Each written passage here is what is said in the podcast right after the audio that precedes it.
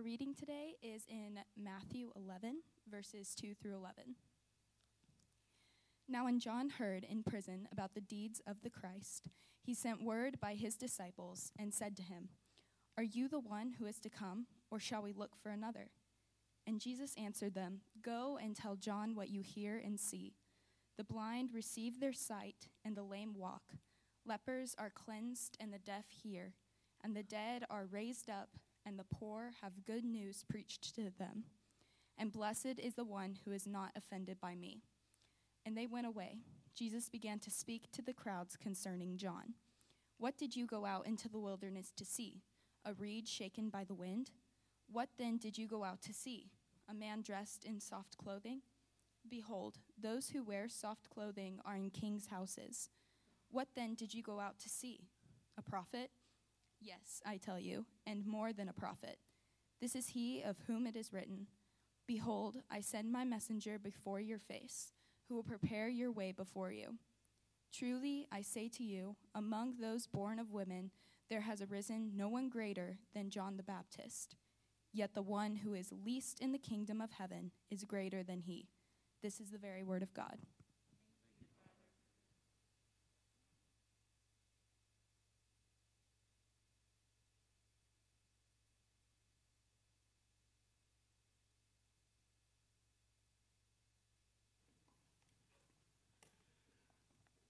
Amen. It is great to be here today, to be here with my friend Ben and his family.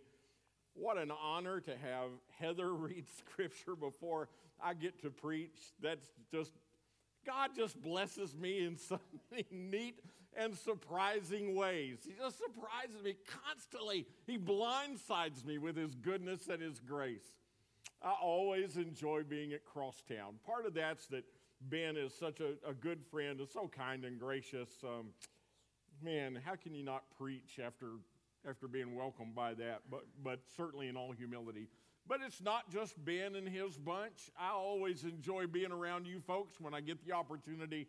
The staff, the elders, uh, deacons are always very welcoming. It is just good to be with you this morning.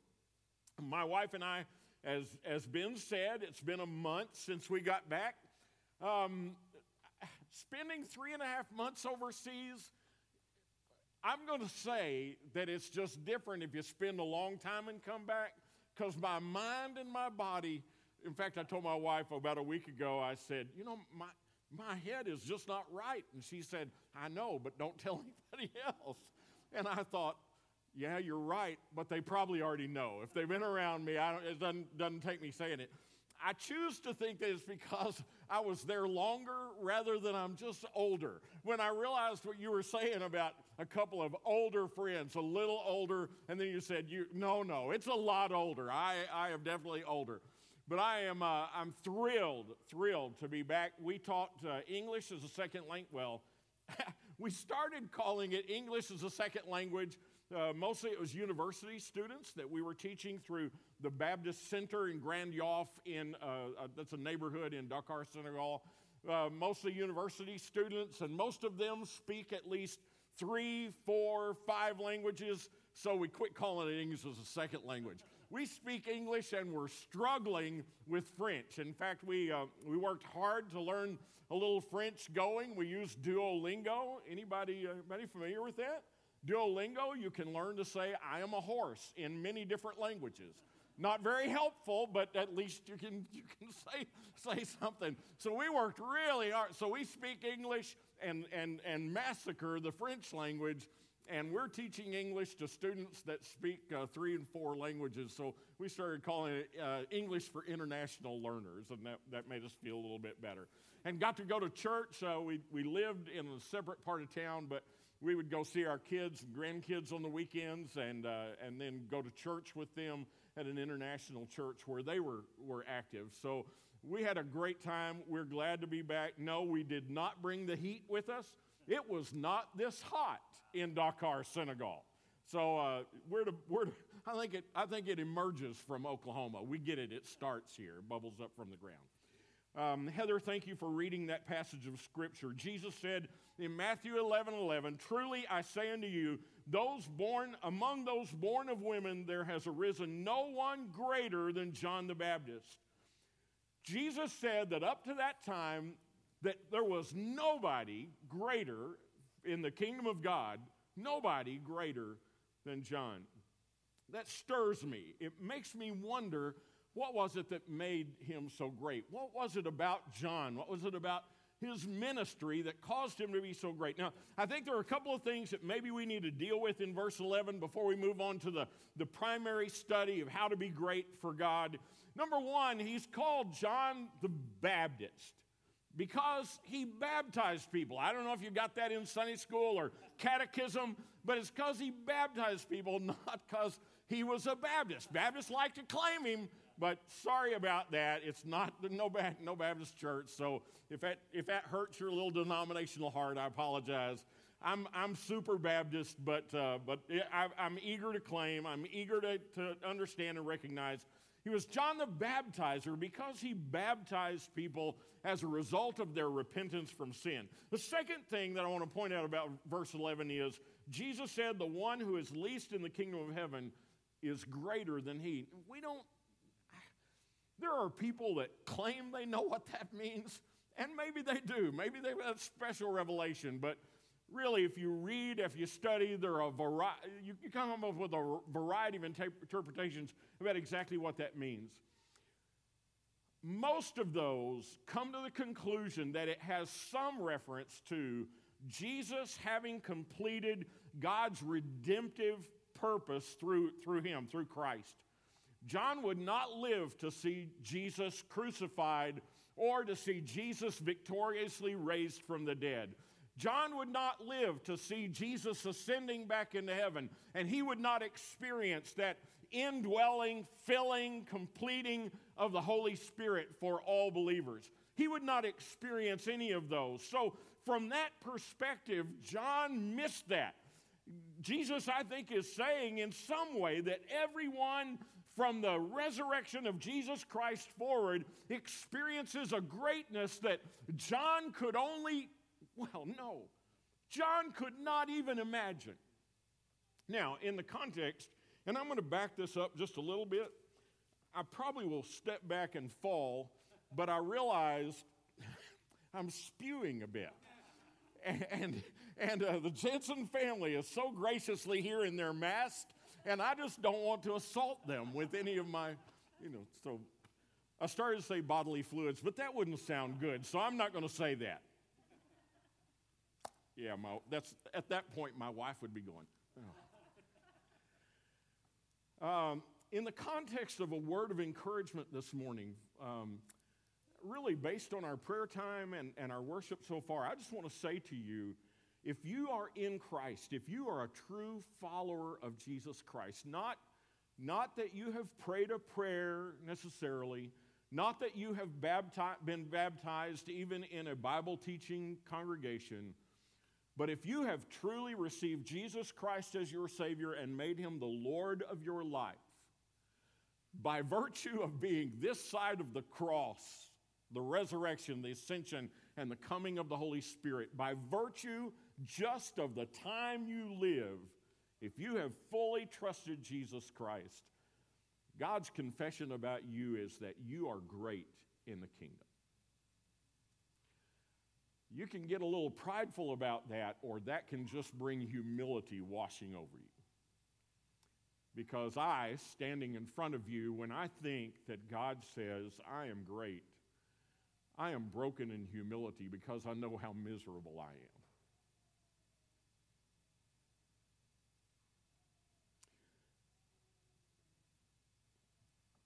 But Jesus said, Among those born of women, there has arisen no one greater than John the Baptist. That causes me to ask the question why did Jesus make this statement about John? What, what was it that made John so great? Now, I know you're at Matthew 11, or probably still at Matthew 11, but you just turn over a little bit in your scriptures to John chapter 1. Again, one of those little catechism issues We're going to the Gospel of John, which was written by the Apostle John, the brother of James, not by John the Baptist. Oh, excuse John the Baptizer, not written by John the Baptizer. But John the Apostle did talk about John the Baptizer in, in some unique ways. And I think it helps. It's not the total answer. I, I don't claim to have all the answer, and certainly not in the time constraints of our, of our time of study this morning. We can't dig out, there's no way to dig out everything that made John great. But I'm looking for three handholds, three little things that I can grab hold of that I know were part of the prescription, part of the, some of the ingredients to Jesus saying John was great in the kingdom of God. The first is in John chapter 1. We're going to read verses 19 through 23. But verse 23 really is the, the essence, it, it is the answer to that. So in John chapter 1, verses 9, starting with verse 19, and this is the testimony of John when the Jews sent priests and Levites from Jerusalem to ask him, Who are you? He confessed and did not deny, but confessed, I am not the Christ. And they asked him, What then? Are you Elijah? He said, I'm not. Are you the prophet? Another prophet that was supposed to come before Messiah came. Are you the prophet? And he answered, No. So they said to him, Who are you? We need to give an answer to those who sent us. What do you say about yourself? In verse 23 he said, I am the voice of one crying out in the wilderness, make straight the way of the Lord, as Isaiah the prophet said. First, John's mission made him great. If we're looking for those characteristics, those ingredients, those things about John that made him great, one of those is his mission made him great. His mission was to prepare people for a life changing encounter with the Messiah we know as Jesus Christ. John 123, John said, I am the voice of one crying in the wilderness, make straight the way for the Lord. John's mission was to prepare people to meet Jesus, to prepare the way, to make the way straight. In John 1 19 through 22, the religious leaders asked John who he was. They wanted to know was he the promised Messiah? Why was he preaching the way he did? Why was he saying the kind of things he said? And as much as that, why were the crowds flocking to him? They needed to know what was going on. Who are you? Are you the promised Messiah? No. Well, then are you Elijah or the other prophet? No. By the way, Jesus said John is the Elijah that is to come. Not, not a reincarnation of Elijah, but in the spirit of Elijah. But John, in his context, he didn't understand that. He's, he's just a preacher, he's just a voice He's a nobody to him. Are you Elijah or the other prophet? No. So they asked, then, who are you? And he answered with the statement of his mission, his purpose statement. I am the voice of one crying in the wilderness, make straight the way of the Lord. I'm the voice of one crying in the wilderness, get ready, Messiah is coming, Jesus Christ. That leads me to ask then if, if you have an interest in being great for God other, other than or in fulfillment of that grace gift God has given you in calling you to salvation and eternal life, if you want to be great for God, what is your mission? What is your purpose? If you want to be great for God, it should be that same, same as that of John, preparing people for that life changing encounter with Jesus Christ. So, how do we do that? Well, one way is to pray for those that are spiritually lost. As Ben said a while ago in, in our prayer time, God hears the prayers of, the, of his people. I can't overstate that. God loves when his people pray and I believe even more, God loves when people pray with an awareness of His heart desire.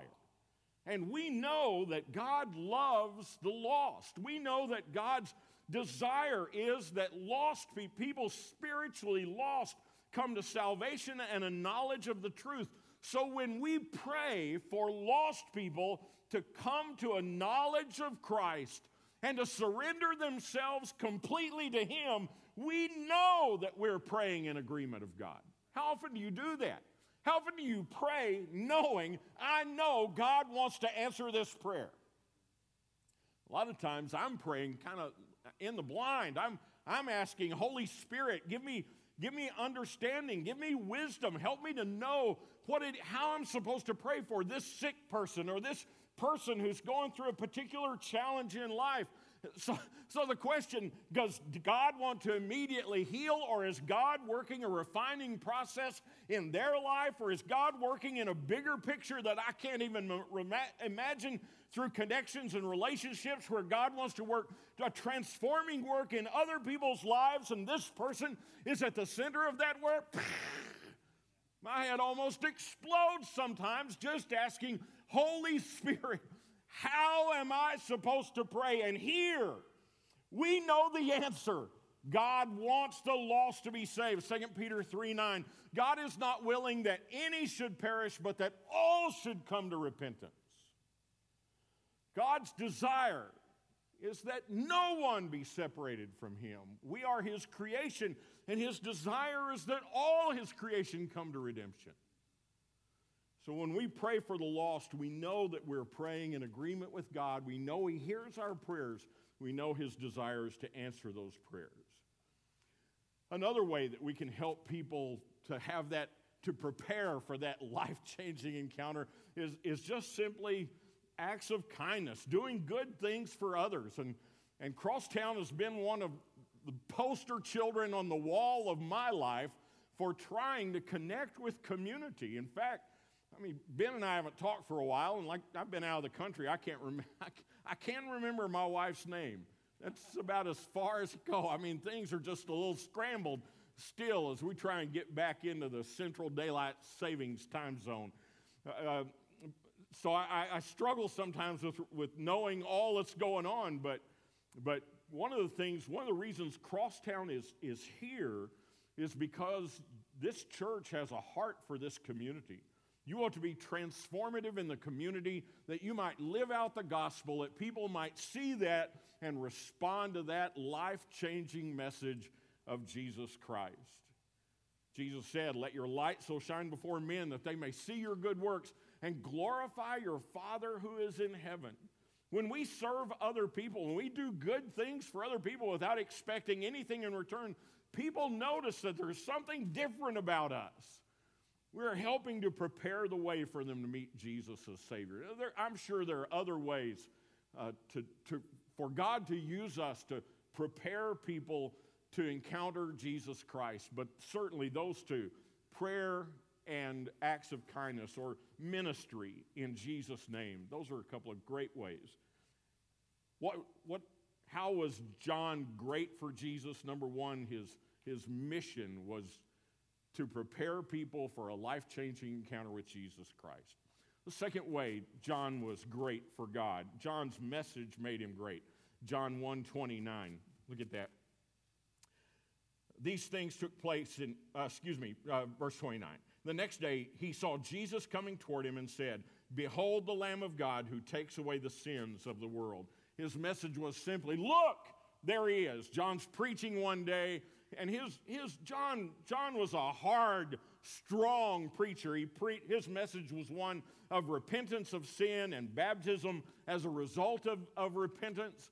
And he was a he, was, he was a strong, bold preacher. He, he preached that people should stop sinning, that they should take that take a, a, an immediate step of following him in immediate baptism. I mean, you know the story. He wore camel's hair and a leather belt he ate out of the wilderness locusts and wild honey, what was available in the wilderness. He was a strange guy and had a, re- a reputation. And when they came to hear him, he was a, well, I'm going to show my age, but he's what we used to call a turn or burn preacher. Turn or burn! Yeah, I mean, he was a hard, fiery preacher. And, and he even said, some of the religious, Jewish religious leaders came and they said, Well, we want to be baptized. And he said, Why do you come, O brood of vipers? He called them snakes. But on this day, he looked and he saw Jesus coming toward him. He'd, he'd already experienced the, the, uh, the experience of baptizing Jesus. He'd seen the Spirit of God come rest upon Jesus in the form of a dove. He'd heard the witness from heaven This is my beloved Son in whom I am well pleased. He had seen that, and on this day, he's preaching this fiery, powerful message of repentance, and he saw Jesus coming toward him, and he simply gave witness, testified, Look, the Lamb of God who takes away the sin of the world. If we're going to be great for God, we have to do more than, than just prepare people for that encounter. That's important and it's significant, but we need to introduce people to Jesus. We have to verbalize our witness of the gospel. This is the gospel that God loves us and has a wonderful plan for our lives. We're all sinners and we have corrupted that perfect plan. And, and so our sins have separated us from God. But Jesus loves us and died for us that we might be forgiven, that we might be set free and have eternal life. Jesus was born of a virgin, he lived a perfect life. He was crucified in, in a sacrificial death. He rose again victorious over death. He ascended into heaven where he waits for that, that word, that command to return as king and lord over all creation. And if we will simply put our faith in Jesus Christ as Savior and make Him the Lord, the boss of our lives, and He will forgive our sins and give us eternal life.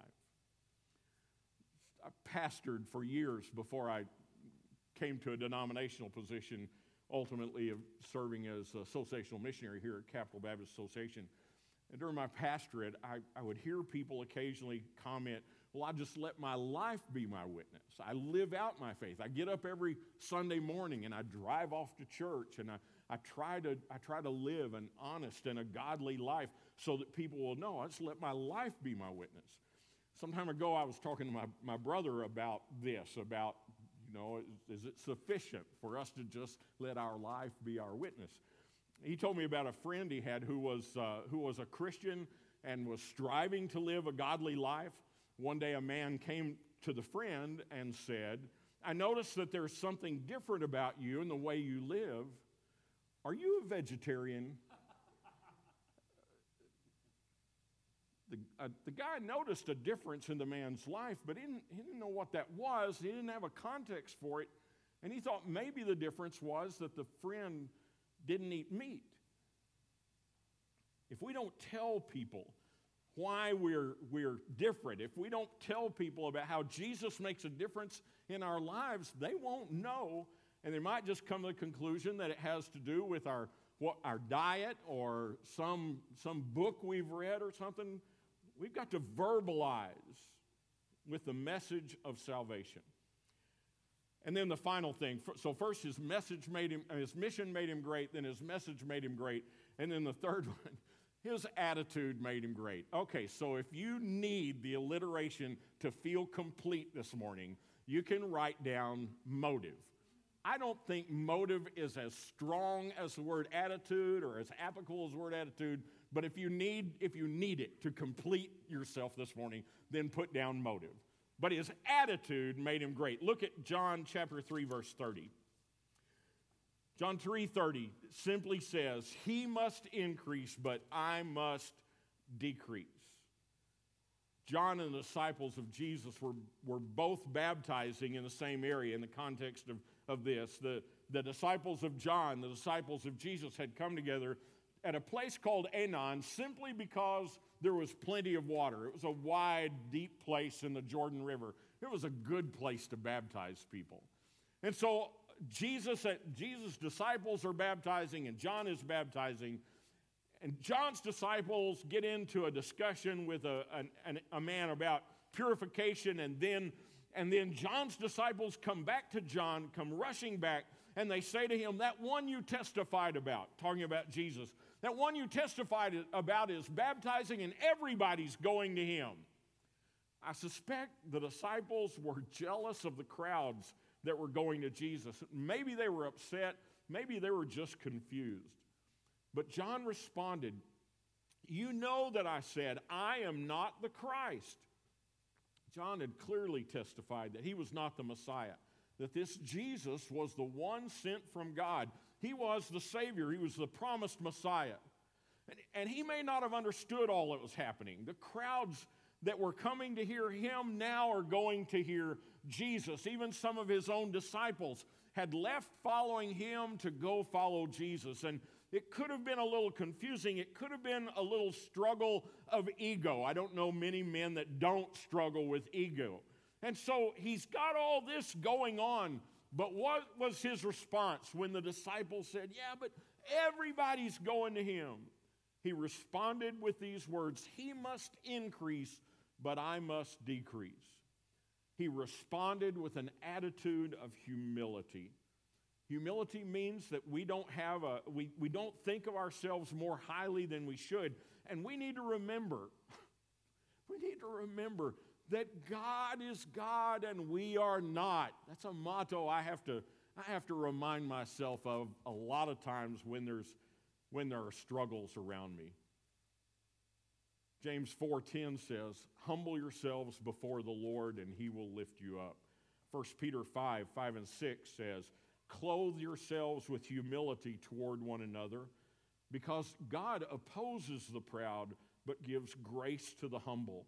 Humble yourselves, therefore, under God's mighty hand, that he may lift you up. I hope you caught those words. God opposes the proud, but gives grace to the humble. If you needed a reason to exalt Christ and to bring yourself into, into check when pride and ego, ego struggle for recognition and applause and all of those things. If you need if you need a good reason to combat that it is in these words that god opposes god stands in opposition to the proud but he extends grace to the humble. But john's humility was more than some kind of fateful recognition that Jesus is the greater one. It's, well, it's just the way it's got to be. I got to force myself. Look at, look at John 3 29, the, the verse just before the one we've already read. John said, oh, The one who has the bride is the bridegroom. The friend of the bridegroom who stands and hear him, hears him rejoices greatly at the bridegroom's voice. Therefore, this joy of mine is now complete. John compared his relationship with Jesus as a friend of the bridegroom. He said, I'm the friend of the bridegroom. In other words, I'm the best man.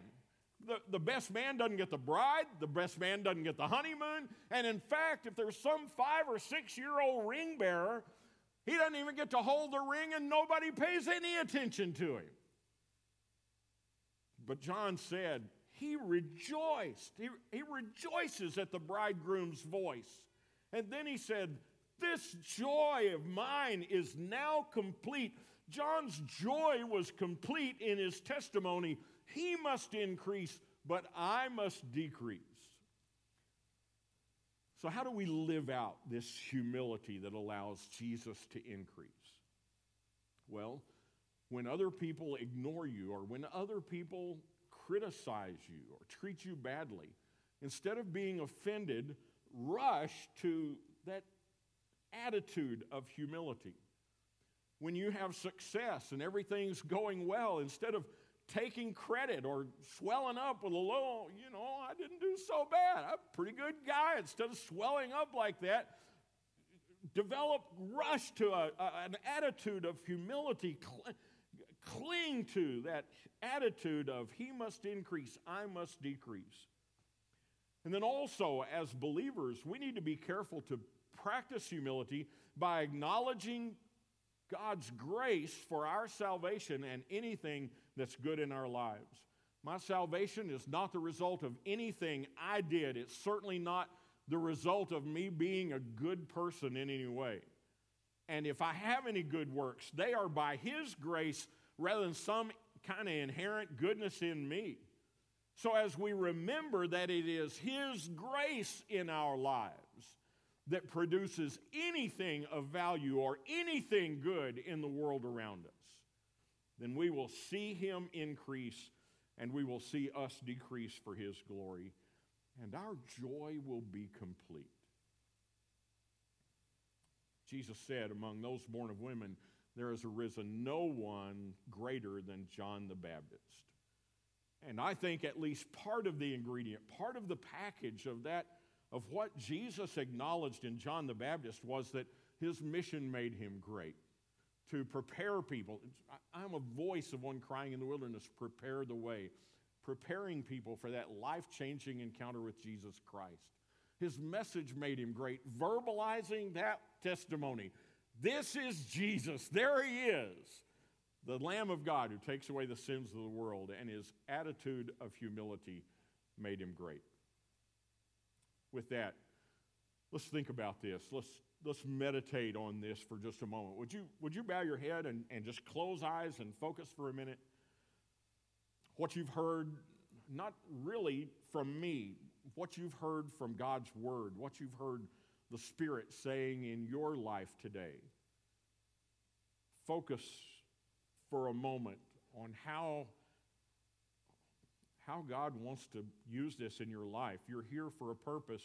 What is it that God is doing or saying in your life that is leading to the greatness of Christ, that others might see Christ in you, that He might increase, that you might decrease?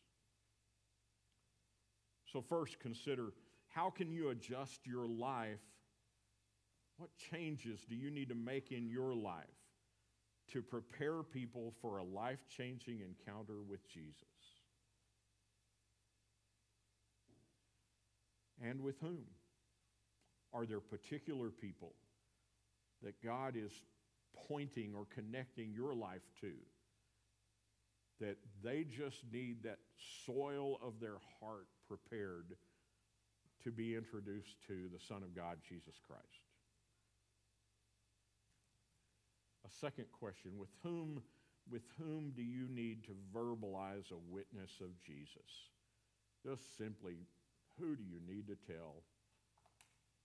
Holy Spirit putting somebody on your heart that you know that you need to verbalize. Look, Lamb of God who takes away the sins of the world. And then, third, how do you need to humble yourself so that Jesus can inc- increase in your life, so that He gets the glory? What are those areas of your life where you need to exercise humility for the glory of Christ? And I would say, if you've never accepted Jesus Christ as your personal Savior, while we talk about humility, it starts with humbling ourselves, acknowledging that God is, is God, that Jesus is Lord. The Holy Spirit is inviting you to salvation, to receive Him as Savior, to make Him the Lord, the boss of your lives, that you might live in eternal life in this life and forever in the future. Maybe today is the day you need to humble yourselves and talk to Ben or one of the elders about giving your life to Jesus Christ. Or maybe, maybe you already know and you simply need to ask Him, giving your life in a spirit of repentance, giving your life completely to Him, and then find one of the elders and share with them that you have trusted Jesus Christ. And humility for lordship. Maybe you're struggling with some issues of pride or self focus now. It could be because things are going terrible or because things are going great. But this morning, in humility, again, just confessing that He is Lord and where you are is by His grace. Give Him that glory and allowing your joy to be complete in Him. Heavenly Father, we thank you for your word that it always challenges us, but it's always redemptive. It's always encouraging. It always takes, her, takes us to a place closer to you. Truly, Father, in my life, I want you to increase and I want to decrease in the lives of the elders of Crosstown. I, I pray that you would increase and they would decrease in the lives of this body of believers, that you would increase and that we would decrease, that you might be glorified, that this community might be transformed and many come to repentance, salvation, and eternal life. May it be so by Jesus Christ. Amen.